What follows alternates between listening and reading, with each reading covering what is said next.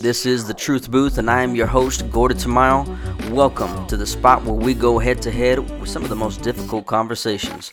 We're talking about the type that sometimes can't even be discussed at the dinner table, or not welcome in the institutional setting, or maybe can't even be discussed with a best friend.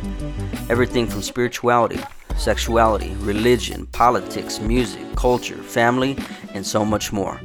Get ready for some uncut and raw conversation that helps us get to the truth of the matter because we believe that the truth will set you free. Let's get it. Today I got a guest on board with me here, none other than my good friend and my sister, Shoshana Neelan. How you doing today? I'm good. Very good. Good, good deal. and we want to get into a, a particular conversation that it's like a never-ending cycle, I would think, with this particular topic, and we can go a couple different directions with it. But I want to specifically talk about how it relates to the body of Christ, and that is unity and division within the church today. Mm. And this obviously seems something that's um, not the first time it's occurred, right? There's mm. no, nothing new under the sun when it comes to people um, going to war with each other about various things, but it seems like at least we look at it this way because we're living in this generation right now that it looks like there's never been a time such as this, right? Mm-hmm. Because we're living in it. Mm-hmm. But we got to admit that, yeah, there is a lot of turmoil within the body itself. And there's a lot of cons to that, right? Mm-hmm. There's a lot of things that prohibit us from being able to accomplish when there's so much disunity. But I want to kickstart it with, with talking about the fact that it's the month of June. And in mm-hmm. the month of June, you know, we see a, an interesting mile marker here about various cultural segments in the world today are seemingly uniting, but at the same front, we see so much divisiveness that's on the rise as well. Yes. And elections haven't even happened yet in, mm-hmm. in 2023, uh, leading into 2024. They're not even in full swing yet. So, what do you take of all this? What do you take of all the divisiveness that's occurring currently? Well, like you said, the first thing that comes to my mind is way back in Genesis, Cain and Abel. Mm, uh, yeah. Uh, it's you know there's been a, that spirit of disunity that really prompted, if you will, an action that really brought a next level of division when mm-hmm. you know Cain decided to take the life right. of his brother. This is not new, and the human nature does have a tendency to continue to follow in patterns that have been. Mm. And so, you know, when I think about it, it still comes down to um, identity. I really do believe it comes down to identity because Cain, he had the same opportunities as Abel to know God, mm-hmm. and and not choosing to receive from the Lord and have that intimate relationship, that really is what caused all of those insecurities within him mm. to want to give a better offer or offering or give why didn't you accept what I gave? Why was mine not okay? Mm. Things like that that start way back in the you know in the beginning yeah. of just being insecure. Mm. So not really knowing who who the person is. Yeah. Yeah, it's mm-hmm. interesting you say that because one of the things that I was recently reflecting on was a verse in John, John 12, 24, mm-hmm. and and it goes through 26. I want to say, I'll read it here too. It says, starting in verse 24, Truly, truly, I say to you, unless a grain of wheat falls into the earth and dies, it remains alone. But if it dies, it bears much fruit. Whoever loves his life loses it, and whoever hates his life in this world will keep it for eternal life. If anyone serves me, he must follow me and where I am, there will my servant be also. If anyone serves me, the Father will honor him. So what I what I get out of that and what comes to mind, you see this dying that takes shape, right? Mm-hmm. And a reproduction after its own kind, which I mm-hmm. think corn is one of the few things that actually does that, mm-hmm. where it has the, the, the properties to die and then reproduce after itself. Mm-hmm.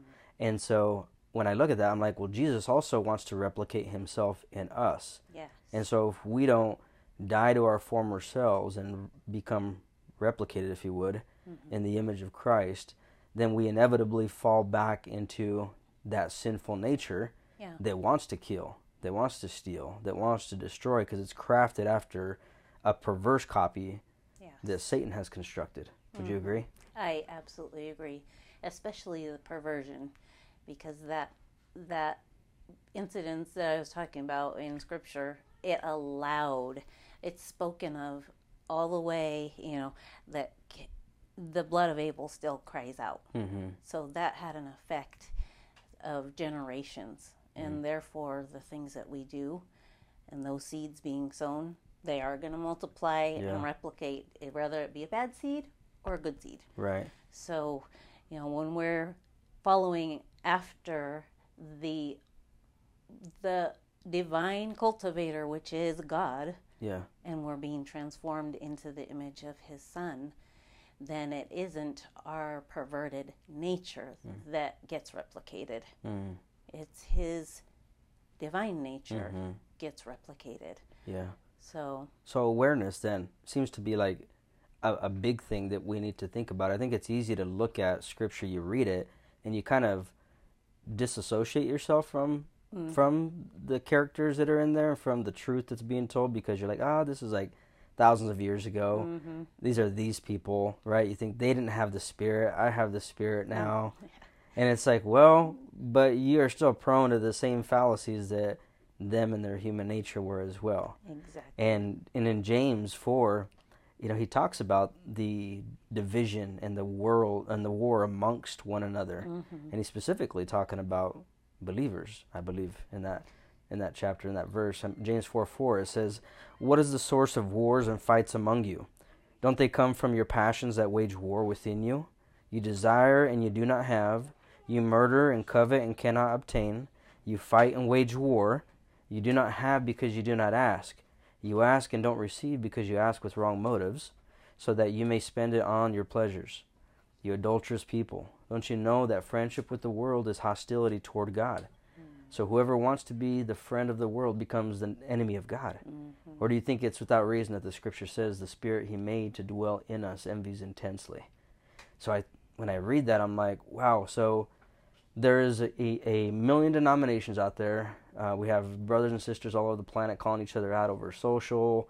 We have a schism within the body, and it seems like collaboration is a dirty word. Mm-hmm. And it, is this the new norm now?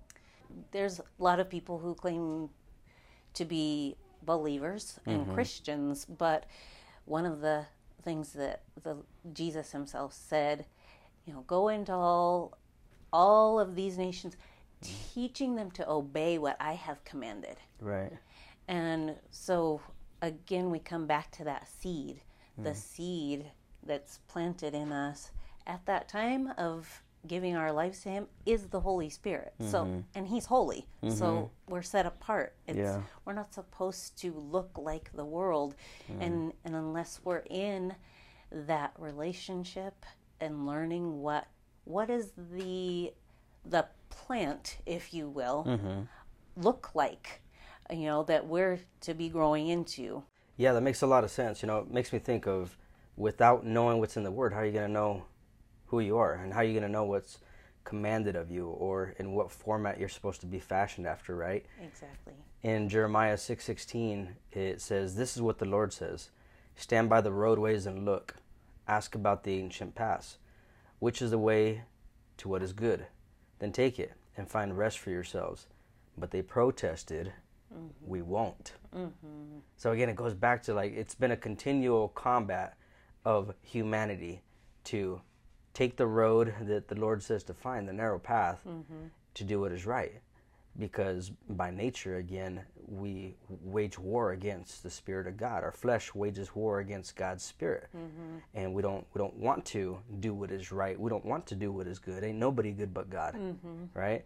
And so I see that reflective in this battle that we're experiencing, even within uh, the church itself. Because just because somebody is born again does not mean that they cannot have a propensity mm-hmm. to seek after their own desires, mm-hmm. right? And it's only the word itself that leads us back to what's that straight path, what's mm. that narrow path, because it warns us not to, you know, lean into our own understanding. Yeah, And we are limited in our own understanding. And so we will always go back to, as a human nature, what's what's easy? Again, I'm going to go back to Cain. He's Mm-hmm. like, well, what am I my brother's keeper? What's what's easy for me? What's Mm-hmm. best for me? And the word really challenges us to as it says, do the opposite really. Uh, Mm. The things of the world are opposite and contrary to the way Jesus came Mm-hmm. and showed us how to live our lives. Yeah. And so we're constantly in that battle of our flesh no matter what. Mm-hmm. But being in the Word, it's a living Word, and the Spirit in us empowers us to then follow mm-hmm. that Word. Yeah. But without it, we're lost. Yeah, that's true. You know, and one of the other things that I think is worth calling out that if if we see such things taking place within the body of Christ itself, I look at that as like kind of a, a, a red flag. Mm-hmm. There's a, a banner that's being put in our faces to say, "Hey, get your act together," mm. because there's there's more that's coming, and if you're not in proper alignment with me, then you get the repercussions that weren't meant for you, mm-hmm. or the ones that you don't desire, I should say. Yeah. First Peter four seventeen says, "For the time has come for judgment to begin with God's house, and if it begins with us, what will the outcome be for those who disobey the gospel of God?" Mm-hmm. So again, could much of this be pointing to an indication that God is correcting His children, right? And He's kind of allowing some of this to play out to show the wickedness when we are not in alignment with Him, right? Yes. And uh, I mean, is is this maybe kind of a take of what Jesus was saying when he's saying take the plank out of your own eye before pointing out the speck in somebody else? Because we see so much backlash against people that proclaim Christ, and I have to say that a lot of that is due to the fact of misrepresentation. yes.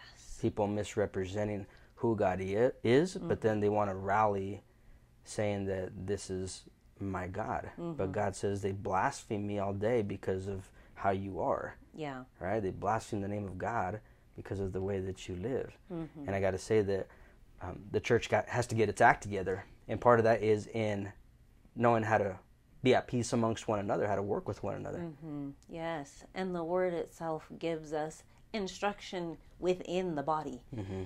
of how we are to deal with these things. And what I've what I've observed over time, because the world's ways have been so prominent, and the word has been set as a secondary or set aside, and, or maybe not knowing it well, then when we come back to the word, there's offense within the body mm-hmm. instead. Mm-hmm. And that itself is a stepping stone for the enemy. Mm-hmm. But one of the scriptures that comes to my mind is we're warned be careful about this backbiting or you might devour each other Exactly. and then who is that um, replication then of the unity then that christ intended. Hmm. And it's all for a purpose beyond us. It's mm-hmm. not just about us now. Right. it's about generation after generation. And we're sowing in seeds into a next generation mm-hmm. that understands now how, how do you work in unity? And it can replicate then and next and next. So there's an agenda from the enemy always to to divide heart mind whatever it may be and personally mm-hmm. when we're not knowing who we are Yeah. that's his division in our own lives. And we're going to continue to operate out of just what's been divided unless we have truth that brings it back together. Jesus is that truth. Amen. He's our healer. Amen. Yeah. Well, thank you so much, mm-hmm. Shoshana, for joining me here today. I hope that what you're listening to, you took it to heart, it's soaking in, and it's causing you to pro- be propelled to turn to the Word of God and seeking the areas that maybe have been divisive within your own life. And maybe it's not even a person that you're thinking about necessarily. Mm-hmm. Maybe it's kind of what Shoshana was mentioning of a divisiveness within yourself and within your mind. Mm-hmm. And so there's so many ways that the enemy can come in and create chaos and confusion. And there's enough going on already within the world itself. We need to ensure that those that are followers of Jesus are coming in step together, one step closer to becoming united. Because guess what? There's still a battle that's taking place. We still got a long road ahead of us. Mm-hmm. The war's not over yet. Yes. We'll catch you next time.